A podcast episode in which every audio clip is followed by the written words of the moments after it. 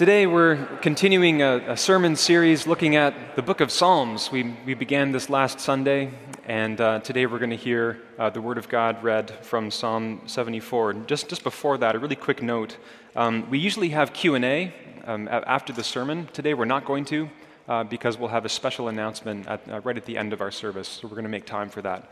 Uh, but you'll see my email on, on, the slides as we go along, and uh, you're welcome to contact me if you have any question. So, uh, to read the Word of God today, I'd like to invite Sharon.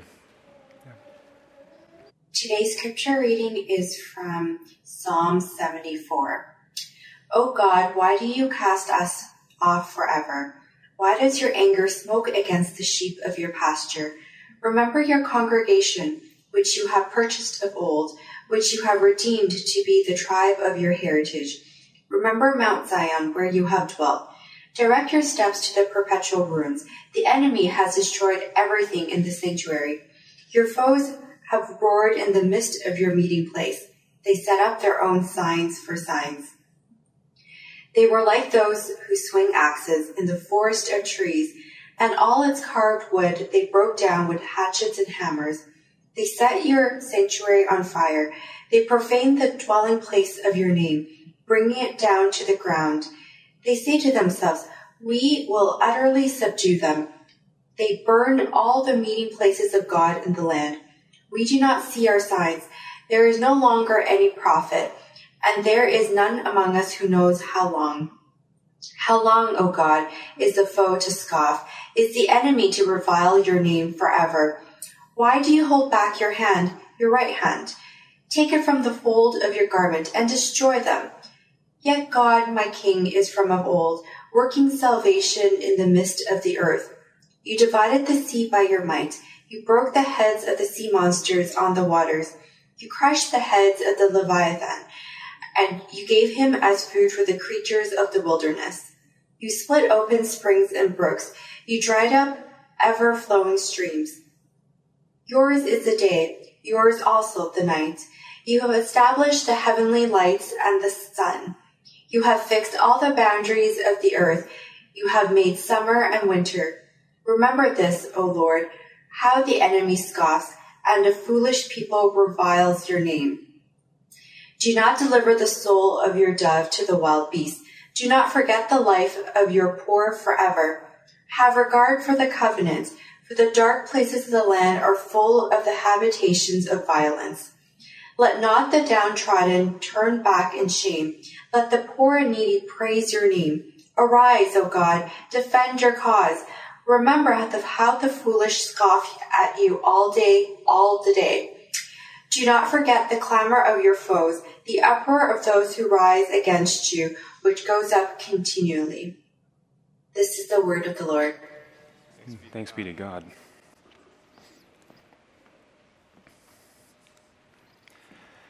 Last month, Maclean's magazine ran an article that was titled Distress Call. The article is about paramedics telling their stories of what it's been like to do their job over the past several years in Canada.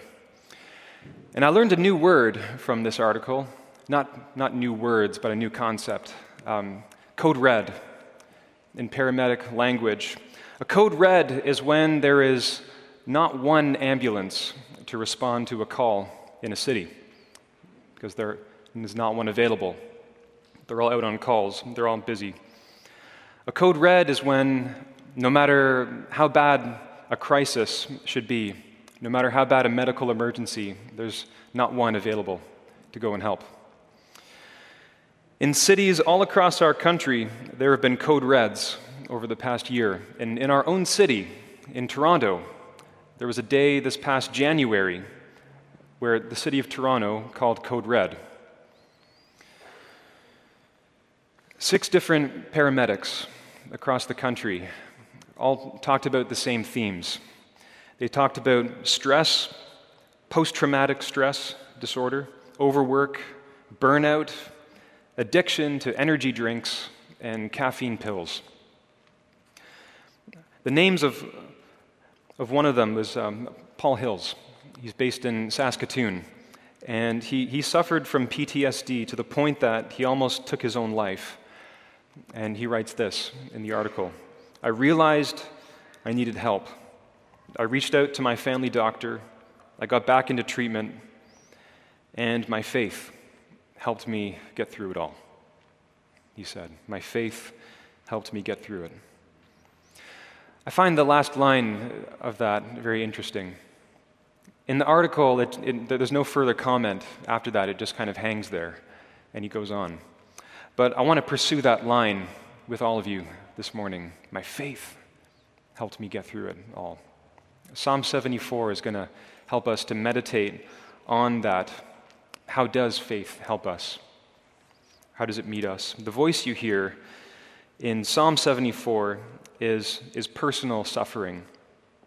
But important to note, it's, it's personal suffering amid a national calamity in ancient Israel. Because sometimes this is, this is the experience of suffering. It is personal, but it's, it's amid a great national disaster or, or, or calamity. we're going to listen to this psalm.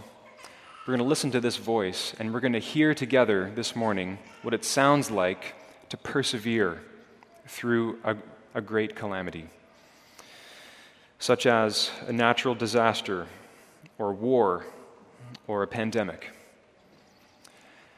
And may the Word of God strengthen us together that we may be able to persevere and say, whatever our circumstances may be, my faith, my faith helped me get through it all.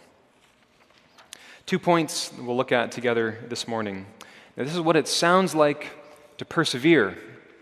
Two points. First, you groan to the Lord. And second, you remember the Lord. You groan to the Lord, and you remember the Lord. First, first point.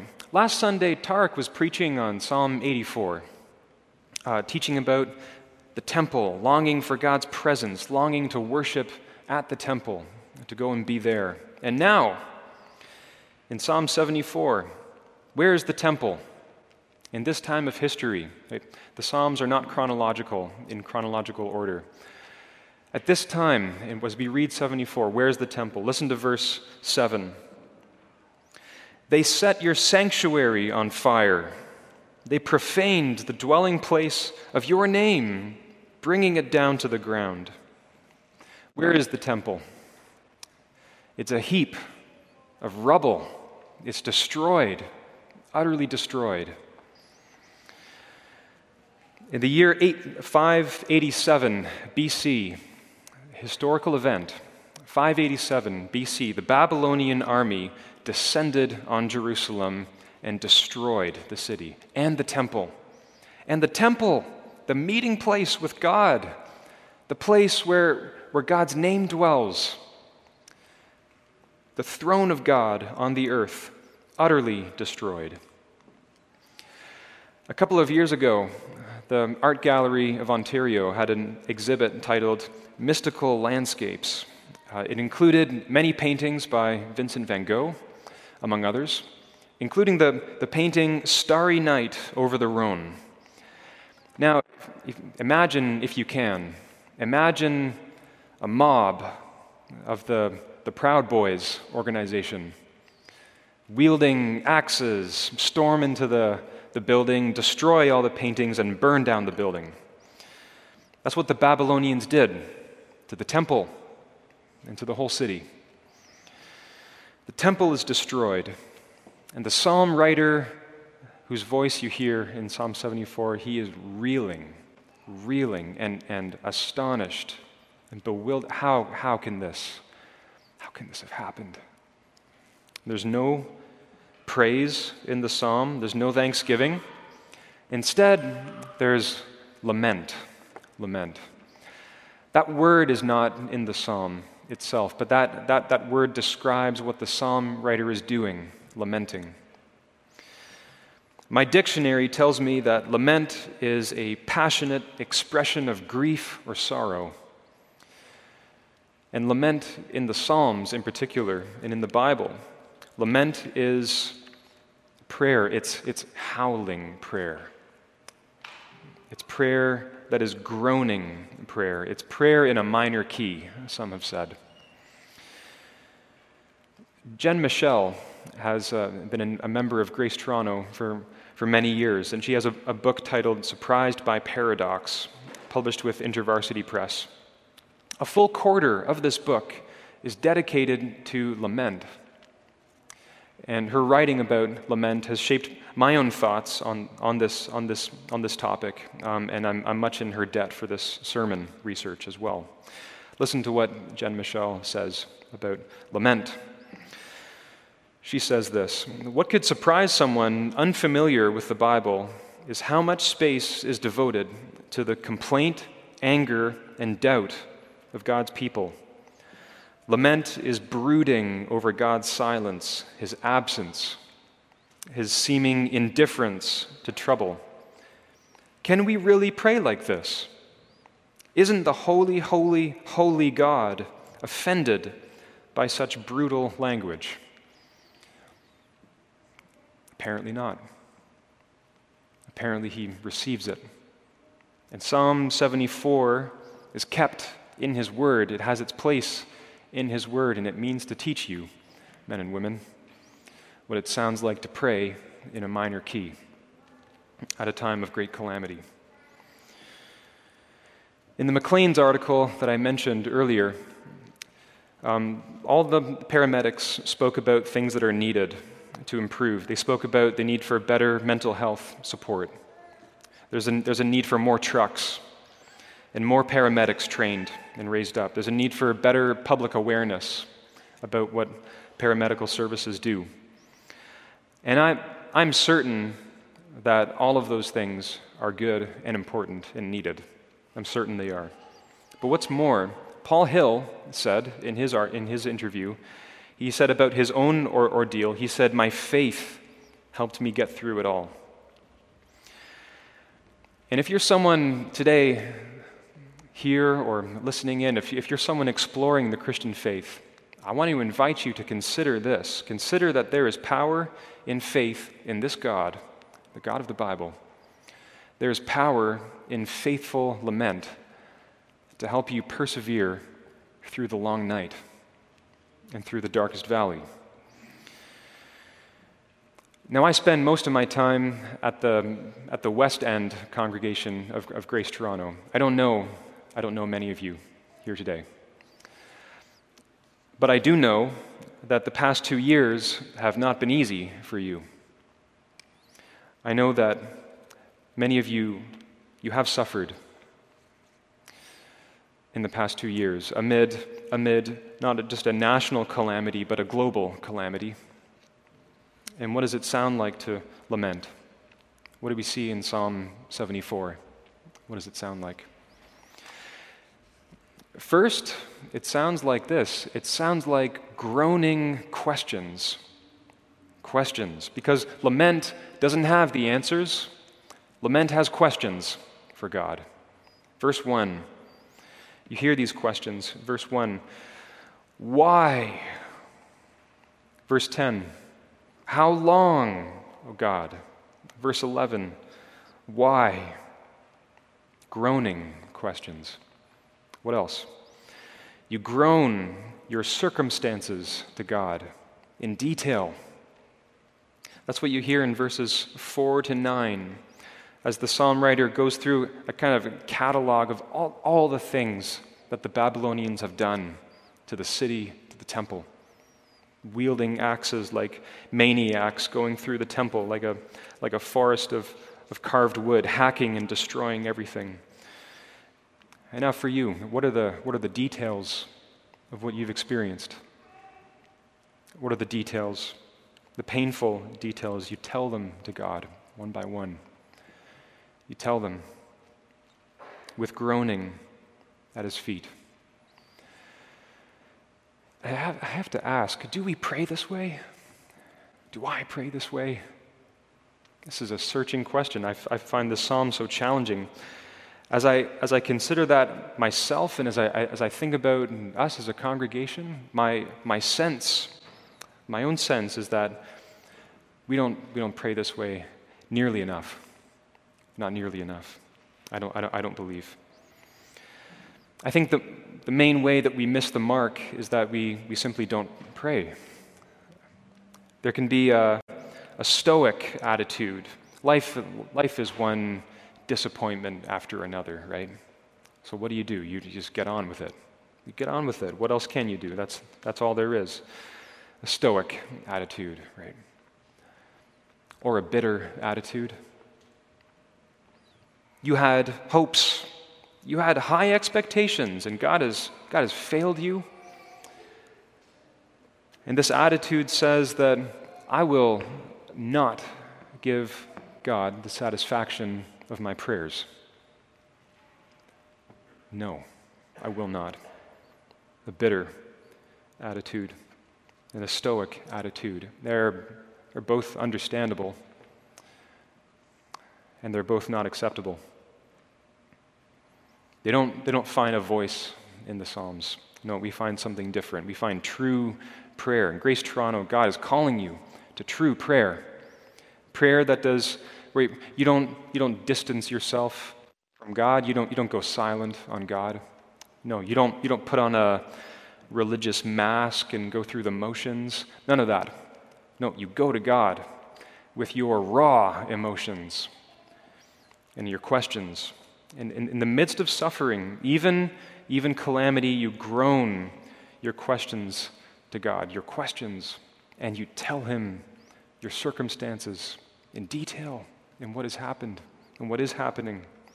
You groan because, as Jen Michel also says, prayer is meant to undress you. Where you stand before God and you're known by God in the most vulnerable way. Second point, you remember the Lord. Some of you today are in circumstances where you're asking yourself questions like, Where is God? Where is God? Why, why doesn't He speak?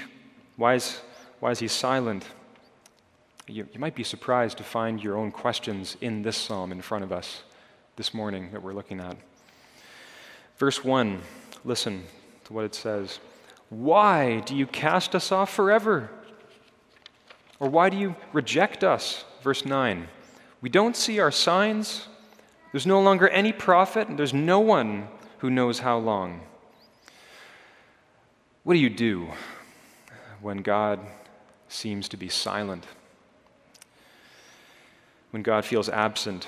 Again, listen to Jen Michel talk about faithful lament. She says this Whenever it became difficult to see God in the present, these ancient men and women conjured up scenes of the past. Faith was not always seeing God in the present tense, it was often the act of observing God in retrospect. That's what Psalm 74 is doing here, right now. God feels absent, so the psalm writer remembers scenes of the past, scenes of redemption. Look at verses uh, 13 to 15 scenes of redemption. Verse 13 says, You divided the sea by your might. You broke the heads of the sea monsters. You crushed the heads of Leviathan. And if you look up this passage in any commentary, they will all tell you that the same word used for sea monster is used to describe Pharaoh, king of Egypt, in other places of the Old Testament. So here's, here's what's happening this is a poetic retelling of the Exodus event, where God leads his people out of Egypt through the sea and destroys his enemies for the salvation of God's people and victory. Scenes of redemption. What else? Scenes of creation as well. Verses 16 to 17. Yours is the day, yours also the night. You have established the moon and the sun. You have fixed all the boundaries of the earth. You have made summer and winter. The psalm writer claims the whole creation as God's domain. All the created order, all of it belongs to God, and if God made it all, then God has authority over it all. There is not one inch of creation outside of His authority and control. It's His to rule. Now, to summarize at this point. These are, these are the, the, the two claims in this section. One, God's the creator, God controls everything. Two, God is the redeemer who sets us free from our enemies. And those are the two claims. At the very time when all the evidence points the other way, points away from these claims, the psalm writer is holding on to these things. The Babylonians had, had descended on Jerusalem, utterly destroyed it and the temple, and they set up their own, their own, bar- their own banners over the ruins of the temple with images of their gods on them. And in the face of that, what does the psalm writer do? The thing to do is to challenge experience with truth, to stand in the darkness and to say the creed. Again, the thing to do is to stand in the darkness and to say the creed. And that line comes from uh, one commentator on the Psalms, John Motyer. Verses 12 to 17 form the heart of this psalm. And that is what they're doing. They are standing in the darkness, reciting the creed of Israel's faith. That's the voice of this psalm. Closer to our own day, another example the voice of African American spiritual songs singing in the darkness. Howard Thurman is the name of an African American scholar at Boston University, and he gave a, a lecture at Harvard in the year 1947. He says this about this tradition of music. This sung faith deepened the slave's capacity for endurance. It taught a people how to fashion a hope that their environment, with all of its cruelty, could not crush. Hope in eternal justice and divine blessing sustained the African American people. And that is what you hear in this psalm as well. That, that's, that's the voice as well. When God seems absent, the psalm writer looks upon his faithfulness and his character and his promises in the past. He's fortified in that vision. The psalm writer is strengthened in that vision. And that vision leads to a power. You see this in the next section. The psalm writer is fortified by that vision of God as creator and redeemer and goes to God with, with tremendous energy. You hear it in the imperative verbs that finish this psalm. Starting in verse 18, listen to, just, just listen to the imperative verbs. Remember this, O Lord. Do not deliver. Do not forget. Have regard for the covenant. Let us not be ashamed. Let the poor praise you. Arise, O God. Remember the scoffing of our enemies. Do not forget. Arise, O God, arise. Now, I want to ask how does that tenacity come into your life? How did that happen for the African American slaves? How did it happen for paramedic Paul Hill? How does it happen for, for example, pastors in the Ukraine right now? And for you, where do you get this faith? Where do you get this tenacity and perseverance? You get it, men and women, from listening to the man Jesus Christ. It is his voice in Psalm 74 it is his voice who lived these words more truly and more perfectly than any other human being. Jesus' life was a life of lament. He's called the man of sorrows, acquainted with grief. The book of Hebrews says that he prayed with loud cries and tears to his Father. It was typical of his whole life. Now, unlike the psalm writer in Psalm 74, the great calamity that broke Jesus' heart was not the destruction of the temple in Jerusalem. The great calamity on Jesus' mind and heart was the entrance of sin and death into the world, and the utter destruction and defamation of this temple of the world, which sin and death have wrought. By the great enemy, death. Against this enemy of death, human beings have no power and no hope. What the Babylonians did to Jerusalem is just an image, just a bare image of what sin and death have done to our world. And in Jesus Christ, you see the compassion of God, who does not stay far away, but who comes close at hand, who comes into this world lamenting, lamenting his whole life long. And nowhere more than on the cross. On the cross, you hear him groan this question from Psalm 22 My God, my God, why have you forsaken me? Those words fill his mind and heart, and he groans to the Lord. That question. But more, he remembers the Lord. In quoting the first verse of Psalm 22, it's not just the first verse, it's the whole psalm as well that is brought in. This is what's on Jesus' mind, the whole of Psalm 22. It ends with the kingship of God restored in the earth. These are the closing words of Psalm 22. Listen to this. All the ends of the earth will remember and turn to the Lord. All the families of the nations will bow down before him. They will proclaim his righteousness, declaring to a people yet unborn, He has done it. He has done it. Jesus endured the cross, and he endured it with lament from beginning to end. Jesus was hanging in the darkness, groaning to the Lord in faith and reciting the creed of his promise. He did it for you. He did it for you who believe in Jesus. And he did it for you who do not yet believe in Jesus. Jesus suffered the death of a sinful man so that sinful men and women may not die, but may have eternal life, so that you may have eternal life. And he rose from death.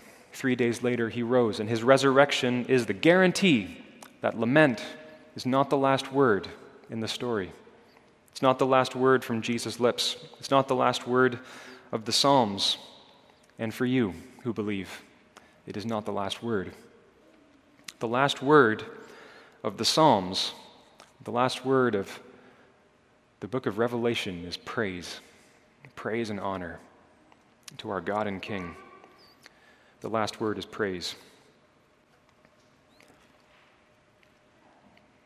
And for now, we still live in a broken world. For now, we still lament. The Psalms are, are calling you to learn this language of lament. They're calling you. You need lament. You need lament. You're not meant to read Psalm 74 and then close the book and lay it aside. No, you're meant to, you're invited to read this prayer, to inhabit these words, and to let these words and let this voice shape you and shape your words and your voice and your prayer. So you take Psalm 74 you take your own sorrow and pray through Psalm 74. Or if, if that's not you presently in these days, you pray for your friend who is going through what they're going through. Or you pray for the story in the news right now that moves you. Pray for Ukraine with Psalm 74. Pray for the church in Ukraine. How long, O oh God? Grace Toronto, the Psalms are your heritage. They are. Pray these Psalms. Pray the Psalms of lament. Bring them into your own life and your own words. Bring them into your prayers. Let them shape your prayers and let them inspire that tenacious faith that perseveres through the long night and the dark valley to the glory of God. Let's pray then together.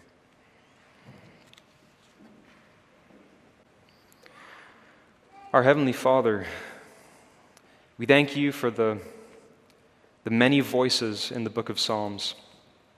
We thank you for helping us to, to praise you and worship you. We thank you, Lord. We, we, would, we would never write the book in this way, but you know our need. You know that we need to lament faithfully and well. Thank you. You're so gracious to us, Father, to, to teach us this language.